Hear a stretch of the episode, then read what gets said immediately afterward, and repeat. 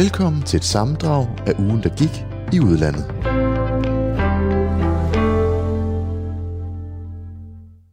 Velkommen til ugen, der gik i udlandet. Den næste halve time skal du høre nogle klip, som er blevet taget fra de forskellige programmer, der alle beskæftiger sig med udlandsstof her på Radio 4. Klippene er taget fra Lobbyland, Genau, Den Danske Forbindelse og Orkanens Øje, som du selvfølgelig også kan finde selvstændigt på podcast, inde på Radio 4's app, eller hvor du ellers lytter til dine podcasts. Så velkommen til, og her der kommer det første klip. I den her uge, der skal vi øh, kigge lidt på en historie om, om dødstal. Altså simpelthen prøve at finde ud af, hvorfor er der så mange døde i Belgien, her hvor jeg er, og hvad siger det om, hvad skal man sige, den måde, vi kan sammenligne dødstallene på hen over Europa.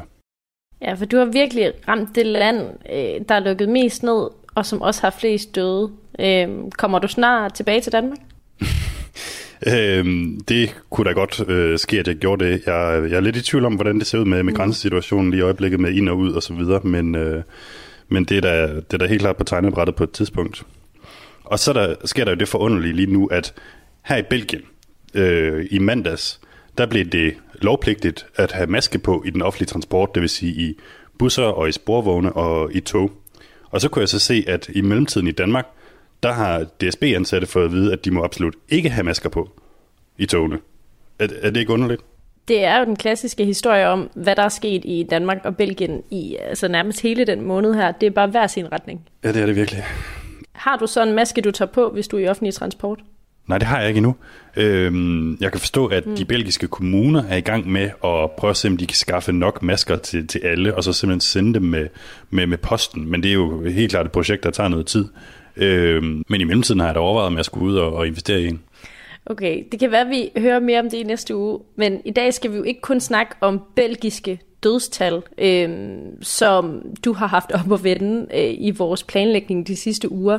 Vi skal også øh, i programmet i dag høre et eksperiment, hvor vi har fået en EU-glad mand fra Dansk Metal til at prøve at overbevise en EU-skeptisk muresvend om, at EU er bedre end han tror for øh, produktionsdanmark. ja, det er simpelthen et eksperiment. Altså, kan man omvende en EU-skeptiker? Øhm, men inden vi kommer til det, så skal vi have et emne op igen, som vi har haft oppe i de sidste par programmer. Vi skal nemlig tale om solidaritet. Coronavirus spreder sig ekstremt hurtigt. We will be successful if we work together. Fra i morgen, der lukker de danske grænser. The lack of solidarity. We will be reminded by the Italians. We are all in this moment Italians. Det skal vi, fordi øh, vi her på Radio 4 har haft øh, en mand i marken, som det hedder, i Italien, for at finde ud af mere om, hvorfor Italien øh, har sagt nej til lige præcis det tilbud om respiratorer, som vores udenrigsminister i Danmark, Jeppe Kofod, ellers har kaldt et solidt tilbud. Og hvis vi bare lige skal gå tilbage, så var Italien jo i marts måned ved at kollapse – der var hundredvis af døde dagligt af coronavirus. Hospitalsvæsenet i Norditalien bukkede under for alle dem, der krævede behandling. Og da det stod aller værst til, så bad Italien jo om solidaritet og hjælp fra omverdenen. Og så i starten af april, der fik Danmark en direkte anmodning om hjælp fra den italienske udenrigsminister. Altså sådan en direkte brevudveksling. Og altså, vi har jo talt om, Mads, at øh, allerede fra starten af, der var der snak om, at Italien bad om hjælp fra EU, og at der måske ikke helt blev rykket hurtigt nok. Og det ender altså med den her direkte anmodning fra Italien til enkelte lande. Ja, nej, altså, på EU-fronten, der var der jo, øh, hvad skal man sige, der, der gik der jo også lidt, øh, lidt, lidt tid med, at alle EU-landene simpelthen øh, havde nok at se til selv. Øh, men som du siger, så, så kom den her øh, anmodning ligesom fra italienerne, og øh, så kunne vores udenrigsminister Jeppe Kofod så en uge senere, der vi altså sådan godt og vel en uge inde i april, øh, jo erklære, at Danmark vil altid hjælpe vores venner og allierede. Derfor er jeg glad for, at vi nu kan tilbyde vores italienske venner hjælp. Der er tale om en solid håndsrækning og en bred vifte af bidrag. Og det tilbud her, som italienerne fik, det var jo nogle respiratorer altså af ældre dato, Øh, så var det et ubemandet felthospital, og en donation på 7,5 millioner kroner til den italienske Røde Kors. Ja, og det som øh, en, en flok også på P1 så har kunne grave frem, det er, at de her respiratorer, de er altså ifølge flere læger slet ikke gode nok til at behandle øh, covid-19-patienter overhovedet. Øhm, og de er også blevet kritiseret for at være øh, for gamle til at kunne hjælpe med særlig meget i den her situation. Og det har bare været så underligt at følge med i det her. Altså hvordan alle mulige andre lande har sendt hjælp afsted, og Tyskland, som vi har talt om, fløj patienter ind for at tage sig af dem, mens vi i Danmark diskuterede, øh, om vi i virkeligheden havde sendt nogle fuldstændig ubrugelige respiratorer. Og jeg ved ikke, om vi bare lige skal gennemgå bare lige et par af de ting, andre lande har sendt afsted. Fordi det er jo ikke kun EU-lande. Altså Norge sendte et hold afsted på øh, op til 25 øh, sygeplejersker og, og sundhedsfaglige øh, personer, som blev taget imod med åbne arme. Ja, og Rumænien øh, har sendt 11 læger og 6 sygeplejersker fra intensiv og akutafsnit fra hele Rumænien til Italien. Østrig har sendt mere end 3.000 liter desinfektionsmiddel til Italien. Det er også mange øh, liter. Du, ja, det er rigtig mange liter. øhm, og så var der Tyskland, som du siger, Tine, som, som valgte allerede i slutningen af marts ligesom at tage imod intensive patienter fra Italien, for simpelthen at lette byrden på de hårdest ramte regioner. Fordi Italien på det her tidspunkt, altså det var, det, var, det stod virkelig skidt til op i, op i den nordlige del af Italien.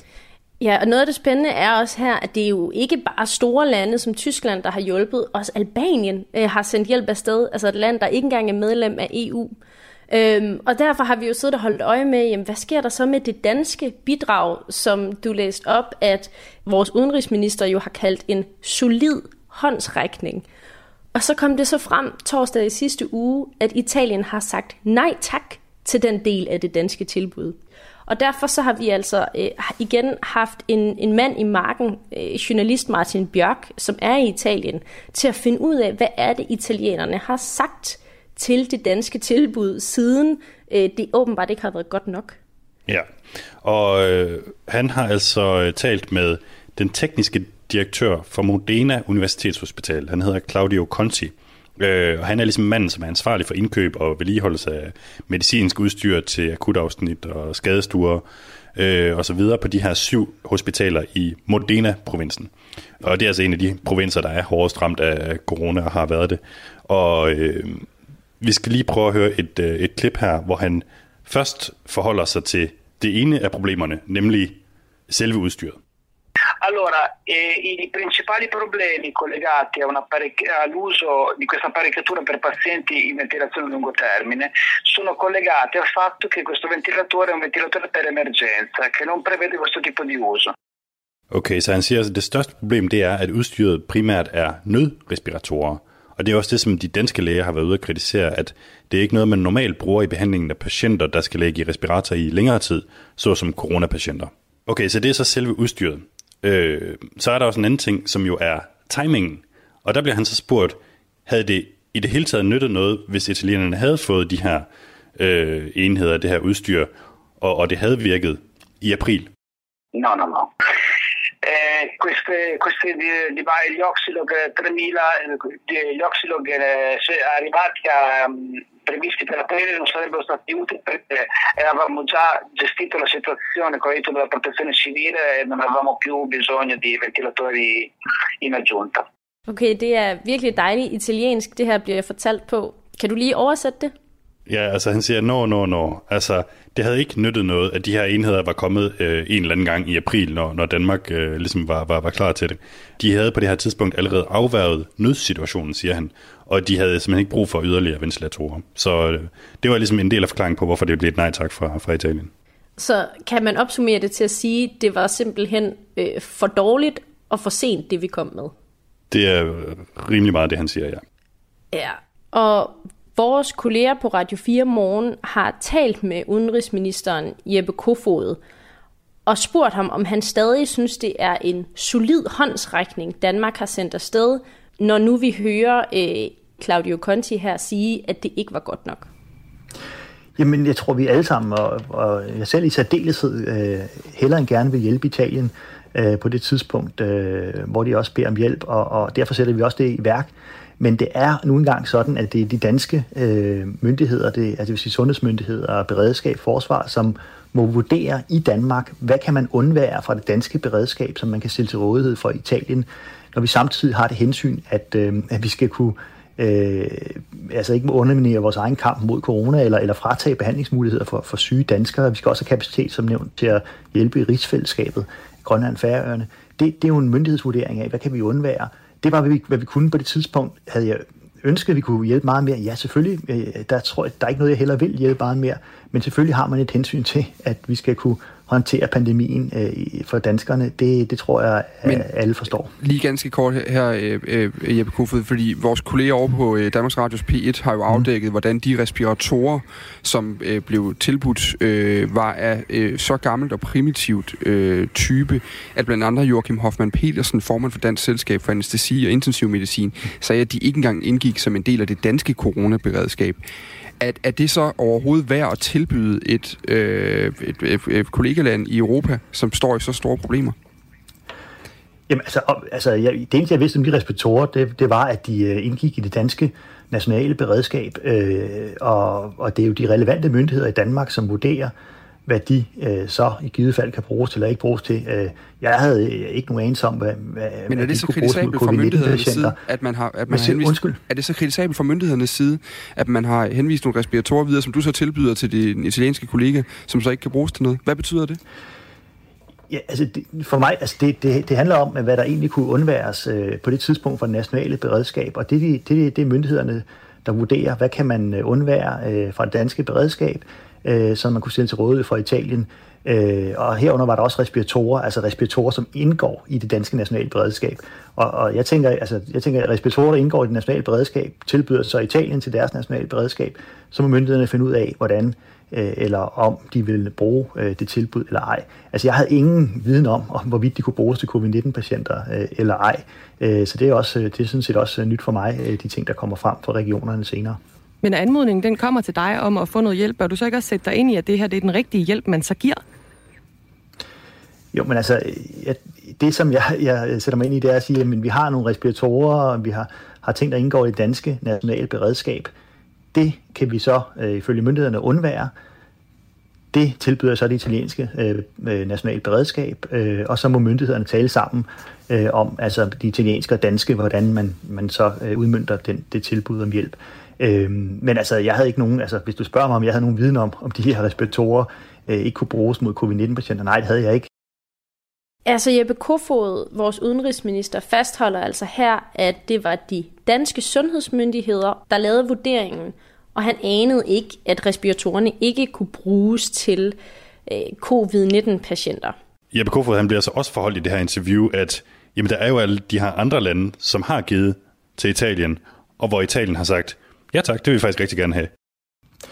Det skal jeg ikke gå ind og vurdere. Øh, jeg kan bare sige, at, vi stod på et tidspunkt uh, der i en, en gigantisk uh, omstillingssituation. Altså danske sundhedsmyndigheder var under et enormt pres og har været det længe i øvrigt. Og derfor har det også taget tid at få en afklaring. Uh, altså hvad kan man frigøre for eksempel af udstyr eller andet, som kunne, kunne hjælpe Italien. Og altså, bare husker på, også herhjemme, vi har for eksempel haft selv et, et kritisk mangel på, Jeppe på værnemidler de, de andre, de stod vel til, lige så... på hospitalerne. De andre så, lande så, altså, stod vi, vel i en lige må... så slem situation, som Danmark stod i. De havde vel også brug for, tror, man, for den her hjælp? Ja, jeg tror, man skal vurdere fra land til land. Der, der kan være meget store forskelle. Jeppe Kohed gentager altså, at det var det, der var ressourcer til på det tidspunkt. Og øh, det er altså noget, der bliver ved med at være diskussion om herhjemme i Danmark. Øh, der er forlydende om et samråd. Øh, og det er altså ikke sidste gang, Jeppe Kofod skal forholde sig til, om Danmark har gjort øh, nok. Og jeg ved ikke, om man kan forestille sig, Mads, at Italien ligefrem sidder og har en krydsliste og krydser af, øh, Danmark har givet for sent. Øh, eller, eller hvad det egentlig kan betyde for relationen til Italien. Øh, jeg tror måske mest af alt, Italien kigger mod større lande som Tyskland og Frankrig, men det er da bare en lille smule specielt, at mens vi har set, at Italien har taget imod hjælp fra Kina og Katar med åbne arme, så øh, er det danske bidrag alligevel ikke helt godt nok til, at de har kunne bruge det. Nej, nej, altså man kan sige, jeg, jeg, har, jeg har prøvet at spørge de sådan få øh, italienske venner, jeg har, og også prøve sådan at se, om jeg kunne finde noget i de italienske medier om, om, om Danmark specifikt, og det er jo ikke, sådan, det, er jo ikke det, de går op i. Det, det, jeg tror, de gik meget op i i starten, det var, at EU-landene ikke kom på banen og, og hjalp dem, men tværtimod, at nogle lande ligesom holdt øh, udstyr tilbage og sådan noget, og så, var det, og så var, skulle det lige pludselig være Kina og Rusland, som viste sig at være sådan i gåsøjne øh, generøse, men med nogle forskellige bidrag. Ja, og noget af det, jeg egentlig har synes er øh, mest interessant ved det her, også grund til, at jeg synes, vi skulle have det med i programmet, fordi det kan jo synes som en lille ting i forhold til det massive problem, Italien har haft, om Danmarks respiratorer har virket eller ej. Men det er også, at for en måned siden eller lidt mere, der tror jeg ikke, man kunne have forestillet sig, at det overhovedet kunne være en politisk diskussion, om Danmark skulle hjælpe Italien. Altså der havde vi så travlt med at øh, sørge for vores egen butik, og nu der er det faktisk noget, der giver regeringen problemer, at vi ikke har været solidariske nok. Altså det er også noget af et skift i forhold til, hvor jeg synes, vi stod, da vi begyndte at sende det her corona-program. Øhm, altså hvor det hele har handlet om corona, at det nu er sådan en diskussion, der er herhjemme.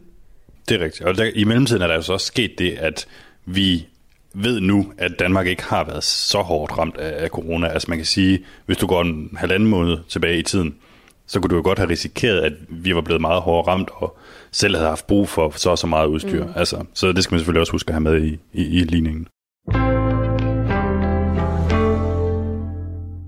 The first human trials in Europe of a coronavirus vaccine has begun in Oxford in what is a highly significant moment. This afternoon, two volunteers, both scientists, were injected. They're the first of more than 800 adults aged between 18 and 55 who've been recruited for the study. Half the group will receive the COVID 19 vaccine, and half will get a control vaccine which protects against meningitis. The results won't be known for months. Som vi hører her i en nyhedsudsendelse fra britiske BBC, så gik de første forsøg med en coronavaccine på mennesker i Europa i gang i sidste uge i byen Oxford i Storbritannien. Men der er også test i gang i USA, i Tyskland kommer det snart, i Indien er det i gang. Der er over 70 forskellige virksomheder og forskergrupper i hele verden, der arbejder benhårdt på at lave en vaccine mod covid-19. Så der er fuld gang i forsøg og i forskning verden over. Og det store spørgsmål er jo, hvornår kan vi så være klar med en coronavirus vaccine, men også, og det vil vi gerne forsøge at finde ud af, hvem kommer til at eje den, hvem kommer til at producere den, og hvem får adgang til vaccinen som de første. Det vil jeg prøve at finde ud af, og derfor har jeg ringet til en dansk forbindelse, der bor og arbejder herhjemme, men har fødderne plantet solidt i det internationale forskermiljø, og det er nemlig Adam Sander, der er forsker og lektor på Institut for Immunologi og Mikrobiologi ved Københavns Universitet, og han er forskningsleder på et projekt på Københavns Universitet, hvor man netop arbejder med at udvikle en vaccine mod coronavirusen. Og de har været i gang siden starten af februar. Velkommen til, Adam Sander. Tak skal du have. Det første og store spørgsmål, som jeg gerne vil have svar på, det er jo, hvornår har I en vaccine mod corona klar? ja, det er jeg blevet spurgt om rigtig, rigtig mange gange. Mm. Øh, jeg, jeg kan ikke svare det mere præcis, end at lige nu, der, øh, der kører de den udvikling, vi er i gang i, er sådan set efter planen.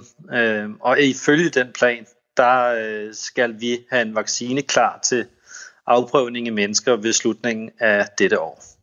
Ja. Og så kommer der et fase 1 og fase 2, og hvad hedder alle de prøveperioder, der er, og det tager så et år til? Altså, der, øh, jeg har faktisk ikke særlig godt øh, håndtag i eller styr på, hvor langt den proces kommer til at gå, øh, og hvor smertefrit den proces kommer til at gå. Øh, altså det, der er lavet lidt om nu her, er, at øh, at normalt, der er ganske rigtigt, som du siger, så laver man et fase 1 og et fase 2 og et fase 3, overordnet set, og de er sådan set også underinddelt. Øh, I det her tilfælde, der slår man faktisk fase 1 og 2 sammen, øh, så du faktisk kigger på både sikkerheden først og fremmest, øh, og så har du også et effektmål for vaccinen. Øh, og det er for at speede processen op. Så man prøver at gøre noget for at komme hurtigt i gang. Øh, det er også det jeg især gerne vil høre dig om, fordi nu, du er jo i et udenrigsprogram. Øh, vi beskæftiger os med verden, og derfor kunne jeg godt tænke mig, hvordan oplever du det internationale samarbejde om at lave en vaccine? Jamen altså, øh, jeg synes, at der er én ting at, at, øh, at pege på her, som jeg mener er, er, er stor vigtighed. Øhm, og det er sådan set WHO's rolle, øhm, som virkelig bliver synlig i det her tilfælde. Ja, Sundhedsorganisationen, FN's. Lige præcis. Øh, fordi at normalt set er det jo ikke sådan, at der foregår et, øh, et stort og synligt samarbejde på tværs øh, af forskningsgrupper, såvel som medicinalfirmaer. Øh, men i det her tilfælde, der har WHO faktisk været facilitator for at bringe alle de grupper, ja, i hvert fald en stor del af de grupper, som er i gang med øh, vaccineudvikling, sammen i et forum, øh, hvor de har mulighed for øh, at dele deres, øh, deres spørgsmål og deres viden, øh, og faktisk også fået folk til at på selvfølgelig frivillig basis, men er opfordret til at skrive under på øh, en egentlig samarbejdsaftale, der gør, at man øh, kan dele data med hinanden. Og har I gjort det, og deler I jeres data? Ja, det har vi gjort, og det gør vi også, ja. Så alt, hvad du finder ud af, det ligger du med det samme ud, så alle andre også kan, kan se det. Er det. Fungerer det sådan?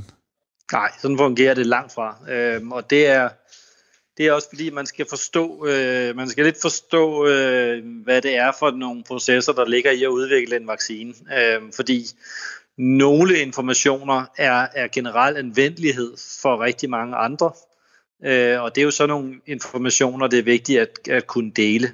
Men rigtig, rigtig mange andre informationer, dem, øh, dem er sådan set fuldstændig uden for interesse for alle mulige andre.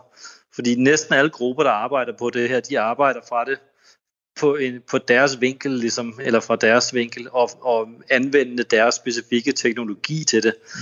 Og derfor så er det langt fra alle ting, som man øh, på den måde kan, øh, kan dele med hinanden, hvor det giver mening. Men man kunne jo godt dele det, så kunne folk jo selv beslutte, om det giver mening, øh, og lægge det åbent op. Men, men det jeg er ude efter her er også bare for at forstå, altså bliver det her et kapløb, eller bliver det et globalt samarbejde? Hvor tror du, vi ender med vaccinen?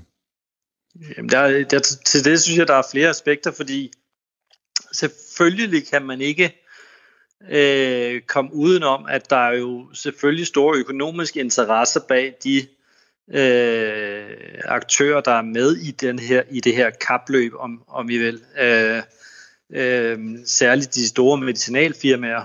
Øh, men men pressen har fra start hele tiden haft øh, meget fokus på det her kapløb, og det har altid lyttet lidt som om, at det handlede om, at der var øh, ved målet, ved målstregen, så var der en, en vinder i det her. Mm. Og, og det er slet ikke sådan, at man skal se på det her, fordi at scenariet er, at verden kommer til at få brug for flere vacciner. Øhm, og grunden til, at der bliver satset på så bredt nu her, er dels fordi vi ikke ved pt. hvilken type vaccine, der vil virke bedst. Men vi ved heller ikke øh, alle de andre øh, fordele og ulemper, der vil være i vaccinen i forhold til også deres risikoprofil i befolkningen. Det kan meget vel, man kan meget lidt forestille sig, at nogle vacciner vil, øh, vil have en vis risikoprofil, der gør, at de kun vil kunne anvendes til en vis øh, befolkningsgruppe. Øh, man kan også forestille sig, at nogle vacciner de øh, vil have effekt på nogen, øh, men, men ikke i eksempelvis ældre, hvor immunsystemet er lidt mere svækket. Øh, og på den måde så er der brug for mange forskellige typer af vacciner. Ja. Der, dertil så må man også lige kigge på, at, at, at der, vi står med et, et, et distributionsproblem omkring øh, vacciner til verden. At vi, vi har mange, mange millioner mennesker, der har brug for øh, at, at blive vaccineret, og kommer vi i mål med én vaccine, så vil der være nogle lande, der vil stå øh, langt nede i køen øh, og vente længe efter den vaccine. Og derfor så vil det her også ikke være et spørgsmål om et kapløb om den første vaccine, men et spørgsmål om, at vi, vi skal se, hvor hurtigt vi kan få nok vacciner til at øh, kunne øh, beskytte befolkningen i det hele taget. Ja, tak til Adam Sander, lektor på Københavns Universitet og forskningsleder på et projekt på KU for at finde en vaccine mod coronavirus. Han forsker øh, løs, øh, og de har lavet en række aftaler, der sikrer, at der bliver taget patenter på den forskning, og at nogle af patenterne endda kan blive lagt over i den virksomhed, som han selv er med til at eje. Men det er jo et dilemma, hvordan vi bedst kommer i mål med en coronavirus i en så massiv krise som den, vi ser nu her. Er det gennem patentering også er offentlig forskning betalt af offentlige midler, eller er det i en mere open source-agtig tilgang, hvor vi deler resultaterne globalt?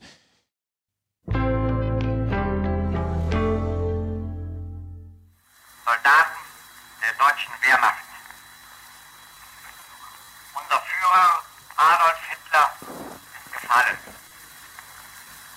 In tiefster Trauer und Ehrfurcht. Sådan her lød det i tysk radio den 8. maj, da det blev gjort bekendt over for den tyske befolkning, at Adolf Hitler altså var død. Der blev ikke sagt her, at han begik selvmord. Der blev sagt her, at han faldt i øh, hovedstaden Berlin. Äh, es, es gab keine Trauer über den Tod Hitlers. Øh, äh, es es äh, øh, gab keine Guerilla. Øh, äh, es, äh, der var ingen sorg over Hitlers død, og der var ikke nogen guerillabevægelse, som rejste sig i kølvandet på, at han døde. Hvis man skal beskrive det med et billede, så var det som en induktionsplade. Når man slukker for strømmen, så kylder den af med det samme. Og sådan var det for alle tyskere dengang. Regimet var væk, og nu måtte man se, hvordan man skulle klare sig fra dag til dag. For alle Deutschen damals, das Regime war weg, und man musste nun gucken, wie man von heute auf morgen äh, sich durchschlagen konnte. Ähm, da, at der var tale om en befrielse, det gik altså først op for os i løbet af årene. Tysklands første forbundspræsident Theodor Heuss, han sagde engang, at den 8. maj 1945 var et tragisk paradoks for alle tyskere, fordi vi på en og samme tid blev udslettet og forløst. Det var først i 1985, at forbundspræsident von Weizsäcker helt entydigt sagde, at den 8. maj var en befrielsesdag. Den befriede tyskerne for nazisternes menneskeforagtende voldsherredømme. Der 8. Mai war ein Tag der Befreiung. Er hat uns befreit von dem menschenverachtenden System der Nazi-Gewaltherrschaft. Na gut, ich habe, äh, sagen wir mal, als 17-Jähriger gewusst, was ich als 15-Jähriger nicht Som 17-årig vidste jeg mere, end jeg gjorde som 15-årig, da krigen sluttede. Nemlig, at den 8. maj 1945 ikke kan adskilles fra den 13. januar 1933, da Hitler fik magten i Tyskland. Det gik op for os tyskere, at vi må betale for at lade Hitler komme til magten. Wir mussten dafür büßen. Da jeg lavede det her interview med Theo Sommer, der påpegede jeg, at den tyske civilbefolkning jo også led store tab under krigen, eksempelvis ved de mange bombardementer, og jeg spurgte Theo Sommer, om det er noget, som man måske glemmer at huske på, når man tænker tilbage på den 8. maj 1945, eller om tyskernes lidelser er noget, som fortjener større opmærksomhed her 75 år efter. An diese Leiden wird natürlich auch erinnert. Aber ich glaube, das Entscheidende ist, dass man sich eingesteht, die Deutschen sind Täter gewesen, ehe sie Opfer wurden. Man husker selvfølgelig også tilbage på tyskernes lidelser, men det afgørende er, at man erkender, at tyskerne altså var forbrydere, før de blev ofre for krigen. Det er et budskab, man skal sørge for at huske, når man kigger tilbage på kapitulationsdagen for 75 år siden. Ach, wissen Sie, ich äh, werde in zwei Monaten 90 Jahre alt. Und ich sitze im Moment äh, an meinen Erinnerungen. Und insofern äh, ist mir die Zeit wieder sehr nahe. Om to måneder bliver jeg 90 år, og jeg skriver for øjeblikket mine erindringer. På den måde er den tid rykket tæt på igen, og det samme er mine bekymringer for vores politiske system her i Tyskland. Politiske System. Nahegerückt ist mir die Frage, wie in Deutschland wieder völkische Schwätzer und Schläger äh, politi politischen Einfluss gewinnen können.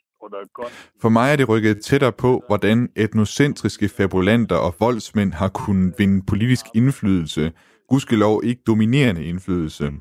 Refleksionen over den 8. maj burde gøre det klart for alle tyskere, at vi ikke på ny kan begive os ned af de afveje, som resulterede i den 8. maj 1945. Klar machen, dass wir uns auf die Abwege, die damals am 8. Mai endeten, nicht aufs Neue begeben dürfen. Når Theo Sommer her han taler om etnocentriske fabulanter og voldsmænd, så er det blandt andet folk fra Alternative for Deutschland og folk ude på den ekstreme højrefløj, som han tænker på her. Og det er jo netop noget, som ligger i de fleste tyskers bevidsthed, netop på grund af erfaringerne fra 2. verdenskrig. Og dermed er vi færdige med det første nedslag her i vores udsendelse om den 8. maj 1945. Til Genau med mig, Thomas Schumann. Die Flucht gegangen und zwar genau heute vor 75 Jahren hat mein Vater uns aus dem Park geholt und gesagt, wir müssen türmen. Das ist also ein denkwürdiger... Det her er Jörg Baden, en anden tysker, der oplevede den 8. maj 1945. I dag er han 80 år, og han kommer tit til Danmark for at fortælle om de år, hvor han levede som flygtningebarn i Oksbøllejren i Danmark.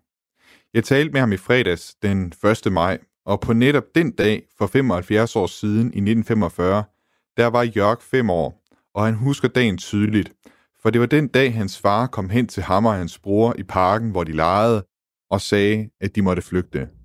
De boede i Warnemünde i det nordøstlige Tyskland, og russerne var på vej ind i byen. Hans far var bange for at blive taget til fange og deporteret til Rusland, hvor han var ingeniør i den tyske flyvemaskinindustri.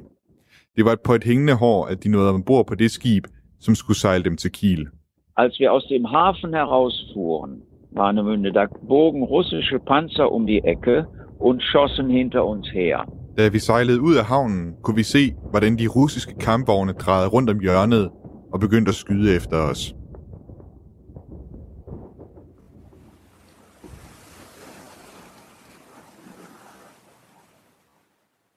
Jørgs familie, det vil sige hans forældre, hans bror og hans morfar, de blev sejlet ind til Kiel på en pram, der var blevet brugt til antiluftskyts.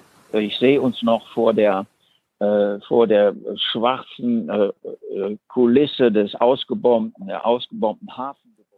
Jeg kan stadig se den sorte kulisse af de udbombede havnebygninger. Min mor var så fortvivlet, at hun ville springe i vandet med min bror og jeg og gøre en ende på det hele. Men min far og min morfar fik hende talt fra det. Jørg Barden var langt fra den eneste tysker, der flygtede til Danmark i krigens sidste dage.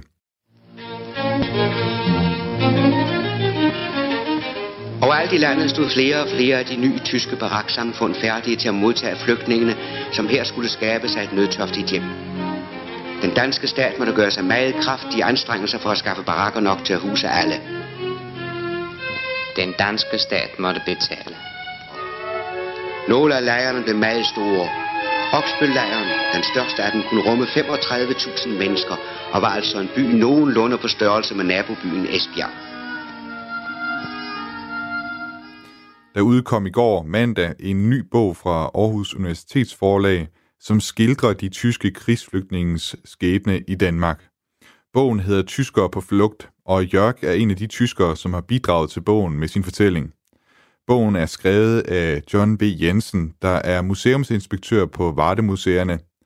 Og jeg talte med John for at få et overblik over, hvor mange tyskere, der flygtede til Danmark. Der kom øh, i løbet af 45 øh, cirka sådan i underkanten af 250.000 plus 100.000 sårede, som øh, var soldater, altså mænd. Danmark er jo besat, så det er besættelsesmagten, øh, som fra Berlin får at vide, at man laver den her evakuering fra de tyske østområder, som er presset af, af de russiske øh, tropper, der nærmer sig. Og så beslutter de sig for at føre dem til Danmark. Og det er under dansk protest. Altså man siger, det, det må I ikke. I, det kan gå, at I kommer med jeres øh, sårede soldater. Det må vi finde os i. Men jeres øh, civile, dem vil vi ikke have. Øh, men det øh, kan besættelsesmagten ikke rigtig tage sig af. Det er jo dem, der bestemmer. Så de kommer så, øh, og de når op på en, jamen nok i nærheden af de der 250.000, der er der allerflest. Det, der har lidt, øhm, altså det, der har, der har gjort, at de kom ud på den her flugt, det er, at, at russerne kommer tættere og tættere på over i, i de områder, vi taler om. Og det er jo områder, der ligger helt over i det, vi i dag forstår som Rusland og som Polen. Altså det er områder om, over omkring Kaliningrad, som dengang var Østpreussen, som byen hed jo dengang Königsberg. Der kom rigtig mange fra. Øh, og så er det områder, som vi i dag forstår ved Polen, altså sådan noget som Gdansk, som dengang hed Danzig, der kommer også rigtig mange derfra. Så det, det er ikke, når vi siger tyske flygtninge, så kan man godt tænke, når man så hører det her, så, så er det jo ikke tyskere, så er det jo polakker og russer. Men det var tyskere, fordi de forstod sig som tyske, de opfattede sig som tyske, de talte tysk.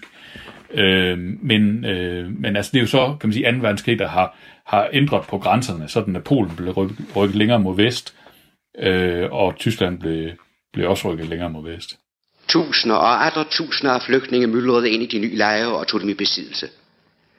Hvad var det for mennesker? Hvad tænkte de? Hvad følte de? Var de nazister? Nogle af dem var det, endda hårdnakkede. Men der var også mennesker, som skæben havde ramt ubønhørligt hårdt. Ja, wir sind ja nicht in äh, Oxböhl zunächst gewesen, sondern wir sind in, an der Küste von Hadersleben am 5. Mai. Efter at have været i Kiel, blev Jørg og hans familie først sendt til Sønderborg og siden til Haderslev. Den 5. maj, dagen for Danmarks befrielse, blev Jørg og hans familie indkvarteret på et mejeri i Lille Anslet nord for Haderslev. Jørg fik difteri og måtte ligge tre måneder på sygehuset i Haderslev, og det var først, da han blev udskrevet, at familien blev sendt til flygtningelejren i Oksbøl. Ja, das war ein äh, øh, regnerischer Herbsttag. Es war dunkel, als wir aus dem Zug stiegen und äh, es ging für uns ins Ungewisse. Det var en regnfuld efterårsdag, og det var mørkt, da vi steg ud af toget. Vi gik med vores bagage gennem regnen mod det ukendte, og jeg husker det som en ubehagelig dag. Vi blev indlogeret i en hestestald i lejren. Det var alt sammen meget provisorisk og primitivt. Der var blevet bygget køjeseng til os. Øh, äh, für uns sehr provisorisch primitiv war. Äh, øh, das war ein Pferdestelle. Und man hatte dort Stockbetten aufgebaut. Øh, äh, und äh, für meine Mutter vor allen Dingen muss das. Det må have været særlig hårdt for min mor, men efter nogle dage normaliserede det hele sig. Der var hø, og familierne fik afskærmet deres køjeseng med forhæng, så der var en lidt mere privat atmosfære. Ihren Bereich mit Decken und, und Vorhängen äh, etwas abgeschirmt, damit es ein, eine private Atmosphäre gab. Oksbøl, som mange andre af de danske flygtningelejre, var tidligere tyske militærlejre. Das Lager wurde äh, mit Stacheldraht umgeben. Es gab äh, eben auch Eingangstore. Und äh, als sich die Dinge äh. Lejren var omgivet af pigtråd, og der var porte, som førte ind og ud af lejren. Men efterhånden som tingene normaliserede sig, måtte vi gerne forlade lejren med guider. Jeg husker tydeligt, at i sommeren 1946 vandrede vi ud til kysten, og det var første gang, jeg så Vesterhavet. Und dann habe ich das erste Mal die Nordsee gesehen in meinem Leben. Das war sehr eindrucksvoll.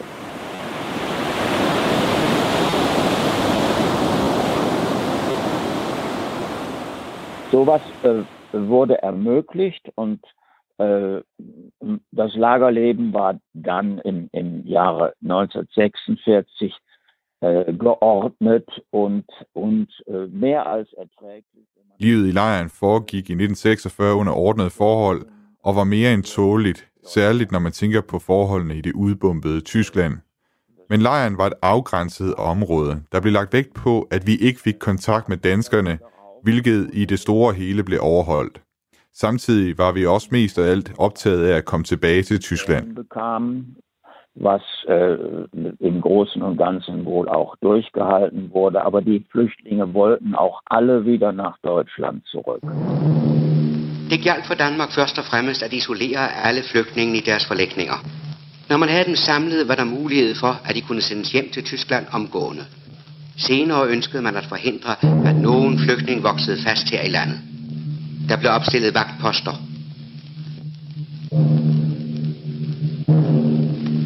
Og baraklejrene blev omgivet af pigtrådshegn. Wir sind allerdings als kleine Kinder gelegentlich unter dem Zaun hergekrochen, um Blumen zu pflücken. Und ich erinnere mich... Af og til kravlede vi børn under hegnet for at plukke blomster på den anden side, og jeg kan tydeligt huske, at vagten, der gik patrulje uden for lejren, så, hvad vi havde gang i. Men han vidste præcis, hvad det handlede om, så han valgte at kigge den anden vej. Das ist mir en sehr gute Erinnerung. Jeg spurgte John V. Jensen, hvad danskernes forhold til de her tyske krigsflygtninge, de var her kort tid efter krigens afslutning. Danskerne var ikke vilde med den, fordi at øh, de selvfølgelig var Altså, det var fjenden, ikke også? Det var besættelsesmagten, som man virkelig ikke brød sig om. Og der var man egentlig ret ligeglad med, at det var kvinder og børn. Det var tyskere, og sådan var det. Og dem kunne man ikke lide. Og, øhm, og det, det gjorde selvfølgelig, at, at man fra den side havde meget... Øh, det var det vigtigt at, at vise øh, en kold skulder i forhold til de her sådan, øh, folk. Og det gør den brede befolkning også mere eller mindre, vil jeg mene. Men det der, øh, det der sådan sker, det jeg fornemmer, jeg sådan kan se, det er, at der er en forskel på, hvad den brede befolkning øh, ved. Og det de ved, det er, hvad de hører, og hvad de læser i avisen og hører i radioen og sådan noget der. Men dem, der arbejder med det, dem, der har deres daglige gang derude, det er ikke så mange mennesker, men dem, der er i lejrene, øh, de, de har jo kan man sige, en dybere indsigt i, hvad det egentlig er, der foregår derinde. Altså ledelsen af, af lejrene og sådan noget der. De har jo, de får jo ret hurtigt en, en indsigt i, at der er mange af de mennesker, der sidder i de her lejre, som er almindelige mennesker. Som ikke er uhyggelige nazister og Gestapo-folk, men som er mennesker, som længes efter en dagligdag, ligesom mennesker gør, hvis de er i en eller anden form for undtagelsestilstand, hvis de lever bag pigtråd. Og det er der rigtig mange, fornemmer jeg, at de der, der, der havde med at gøre det, godt kunne se, at, at, at det her, det var, det var også bare mennesker. Zoonotic diseases are these diseases which are shared between animals and people. It's very likely that COVID 19 came from animals. We haven't really seen anything like this in our lifetime, you know, which has affected nearly everywhere, every country in the world.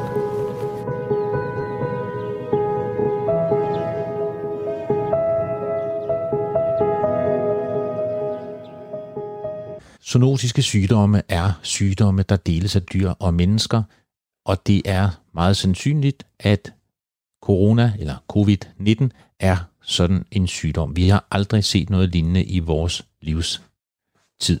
Det siger den her lille video, og den kommer fra en organisation, der hedder UN Environment, FN's miljøprogram. De har været inde og kigge på, hvordan samspillet er mellem natur, sygdomme og mennesker. Og der er jo mange tilfælde, SARS, MERS, HIV, Ebola, sygdomme, som er overført fra dyr til mennesker. Og nu corona, som jo med stor sandsynlighed kom fra dyr. Man taler om, at det er et skældyr, der har været vært, og den kommer oprindeligt fra en flagermus, og den er altså overført fra flagermusen til skældyret og til mennesker i Wuhan i Kina. Coronavirus er derfor en besked fra naturen. Sådan lød det fra lederen af FN's miljøprogram, UNEP. Det er danskeren Inger Andersen, som samtidig er undergeneralsekretær i FN og den højst placerede dansker i FN-systemet lige nu. Det her det er en besked fra naturen. Og for at forstå den besked, så har jeg nu ringet til Inger Andersen. Velkommen til, Inger. Mange tak skal du have. Du har jo sagt her i forbindelse med coronakrisen, at naturen sender os en besked, og det er derfor, jeg har ringet til dig. For hvad er det for en besked, som naturen øh, sender os? Jamen altså, på en måde, så er vi jo kommet for tæt på naturen. Vi har ryddet skovene, vi har drænet vådområderne, vi har fragmenteret naturen, vi har øh, og selvfølgelig tabt øh, store områder af tropisk regnskov, men også tempererede økosystemer er gået tabt. Ikke? Faktisk så har menneskelig øh, aktivitet ændret 75 procent af jordoverfladen. Øh, og, og det betyder så, øh, og oven i det, så i de sidste 50 år, der er den menneskelige befolkning blevet fordoblet, og vores øh, øh økonom, økonomi, urbanisering, alt det her er sket. Næsten 1 million ud af de 7,8 millioner arter, som findes på jorden, er øh, truet for at blive udryddet. Og vi tager mere og mere jord ind øh, til landbrugsudvidelse i troberne. Og alt det her gør så, at vi, og samtidig selvfølgelig, så handler vi illegalt med dyrearter og øh, plantearter. Øhm, som, og vi, vi skubber det hele ind på mindre og mindre arealer, vi fragmenterer det hele. Og vi skal jo forstå, at omkring 60 procent af alle de sygdomme, som kommer øh, som uh, infectious diseases, smitsomme, smitsomme sygdomme, som rammer os, ja. ja, som rammer os, de kommer faktisk fra dyreverdenen. Og det er derfor, de kaldes zoonosis, altså Zoonotiske. zoonotiske Har jeg forstået, det hedder på dansk. Ja. og der kan man kigge tilbage og se på Marburg og Zika og West Nile og Ebola og bird flu. Og HIV. Uh, uh, H1N1, nu kan jeg slet ikke sige de der på dansk mere, Nej. men uh, de her sygdomme selvfølgelig, um, de er jo transmitteret uh, gennem ofte en, inter, en, en middel... Uh, en vært. En, inter, ja, en vært. Og det er noget, som vi har gjort. Det er ikke noget, naturen gør til os, det er noget, vi har gjort til naturen. Så man kan sige, at ja, alle de her handlinger, som vi har taget, det er jo ikke nyt, at vi får de her øh, epidemier. Men det er nyt, hvor mange vi får. Der har været de sidste par hundrede år omkring 50 epidemier, men 30 af dem har det været de sidste halve århundrede. Ikke? Ja. Og der skal vi forstå den der intensitet, intensitet, som er sket. Og det er det, jeg har sagt derfor. Naturen sender os en besked om, at vi skal passe på den, fordi den passer i og for sig på os. Og det er jo også det her sådan helt konkrete med, som jeg forstår det, at, at, at, at de her zoonotiske sygdomme, der kommer fra naturen, og du har ramt så mange af dem op her, øh, når der er en stor biodiversitet, så bliver de ligesom udvandet lidt, de sygdomme. På en eller anden måde, så bliver smittetrykket ikke så, så, så højt. Men ja. når vi så fjerner en masse arter, og vi kommer meget tættere på dem, og vi i øvrigt har monokultur, både den måde, vi lever på, mennesker i store byer, men også den måde, vores dyr lever på, øh, vores husdyr, så, så, så gør det noget ved hele dynamikken omkring de her sygdomme, som gør dem mere farlige. Er det sådan, det også øh, opleves? Ja, altså vi, vi, ved, vi ved noget, men vi skal have mere, mere forskning i de her områder, fordi det, ja, vi vil ikke være så øh, kategoriske, men tidlige undersøgelser viser, øh, især det handler om West Nile virus og øh, Lyme disease, øh, som hedder på dansk. Øh, uh, det er den, man får, når der er flåter. Um, Nå, Bor- Borrelia. Ja. Um, tidlige undersøgelser på dem viser, at hvor du har uh, uh, biologisk mangfoldighed, som er høj, så bliver infektionshastighederne for zoonotiske sygdomme lavere. Og, så, og man regner med, at det er fortyndningseffekten, altså at, at, at, at den sygdom overfører vektorer i stærkt biologiske, biodiverse områder, jamen så bliver det spredt mere, og så er der en langt større række værter, og som er dårlige reservoirer til de der patogenerne, som i og for sig er dem, der viderebringer det. Ja. Så ja, men der skal mere forskning på det her, så vi forstår bedre, hvordan biologisk mangfoldighed i og for sig spreder patogenerne, således at de ikke så let hopper fra dyr til en vært til os. Ja. Hvad skal landene gøre lige nu? Har du et bud til dem? Jamen altså, vi skal, øh, øh, vi skal sørge for, at øh, vi øh, som sagt, vi, vi forstår bedre zoonosis. Vi skal sørge for, at vi tager, passer på naturen. Nu har vi en, en, en, en, en tvillingkonvention til klimakonventionen, som hedder biodiversitetskonventionen. Den skal have sit øh, COP21, om jeg så må sige, den store COP, hvor man skal komme med nogle nye rammer for aftaler. Den er så blevet udsat på grund af corona, øh, på, på grund af covid-19, men der skal vi være ambitiøse der skal vi simpelthen have noget i mål, sådan øh, at vi kan forstå, at hvis vi ikke passer på naturen, jamen så går det helt galt. Og samtidig, så på klimafronten, så skal vi simpelthen forstå, at øhm, på covid-19, den kommer vi igennem. Altså som en civilisation, øh, vi kommer igennem det. det. Det bliver smertefuldt, vi har mistet meget og mange, vi har dårlig økonomi derefter, men vi overlever som en civilisation. Men vi skal forstå, at planetens fremtid i en 3-4 graders Celsius scenario tager os ind i et helt andet usikkerhedsniveau, om jeg så må sige, mm. end covid-19-krisen. Så derfor så skal vi altså virkelig bruge det her, og de her hedder det stimuluspakker, eller øh, de pakker, som kommer ud nu for at stimulere Hjælpe, vores økonomi. Hjælpepakker dem skal vi simpelthen bruge til grøn omstilling. Det skal være nu, og vi skal ikke, øh, vi skal ikke øh, miste denne her mulighed for netop altså de der milliarder, som skal ind i økonomien. Vi skal gøre, fordi folk har brug for det. Men der er en mulighed her nu for virkelig at, at få acceleration på den grønne, grønne omstilling. Det skal vi få gjort. Det håber vi landene lytter til. Naturen har sendt os en besked. Tak fordi du forklarede den øh, besked øh, til os her i den danske forbindelse, og tusind tak fordi du var med, Inger.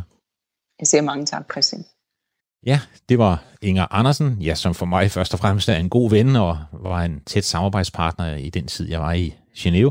Men hun er eksekutivdirektør i FN's miljøprogram UN Environment og har tidligere været generalsekretær også i det, der hedder IUCN, International Union for Conservation of Nature. Så hun er i den grad en af naturens allerfremmeste stemmer, og hun sender os på naturens vegne en besked.